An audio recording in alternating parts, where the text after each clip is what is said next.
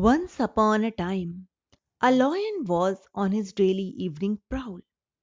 He chased a deer over a long distance, but could not overtake it. So he felt very thirsty, and went to a nearby pool. Perchance a hefty wild boar also came there to drink water.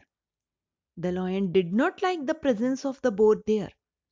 He thought it beneath his dignity that the boar should stand equal to him and drink water. But the hefty boar cared a bit for it. So both of them looked daggers at each other. Before long they began to fight. Each attacked the other fiercely. As a result, both of them started bleeding profusely. But the fight went on, went on. Seeing the bleeding fighters, some vultures reached the spot of the fight. They perched on the nearby trees waiting for one of them to die.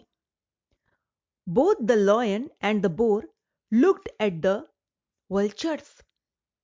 They found that the vultures were looking at them with longing eyes.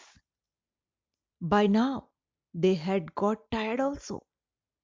So both of them stopped for a minute or two to be fresh.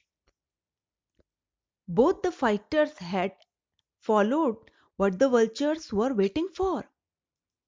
Suddenly the vultures started screaming to invite their companions for the expected feast. They were sure that one of them must die fighting.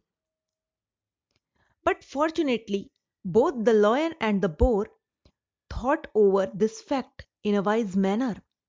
Better sense prevailed on both of them, and they stopped fighting. Not only this, they became friends for all time to come. Both the lion and the boar smiled at each other. Either of them quenched his thirst and they went their ways to meet again like close friends.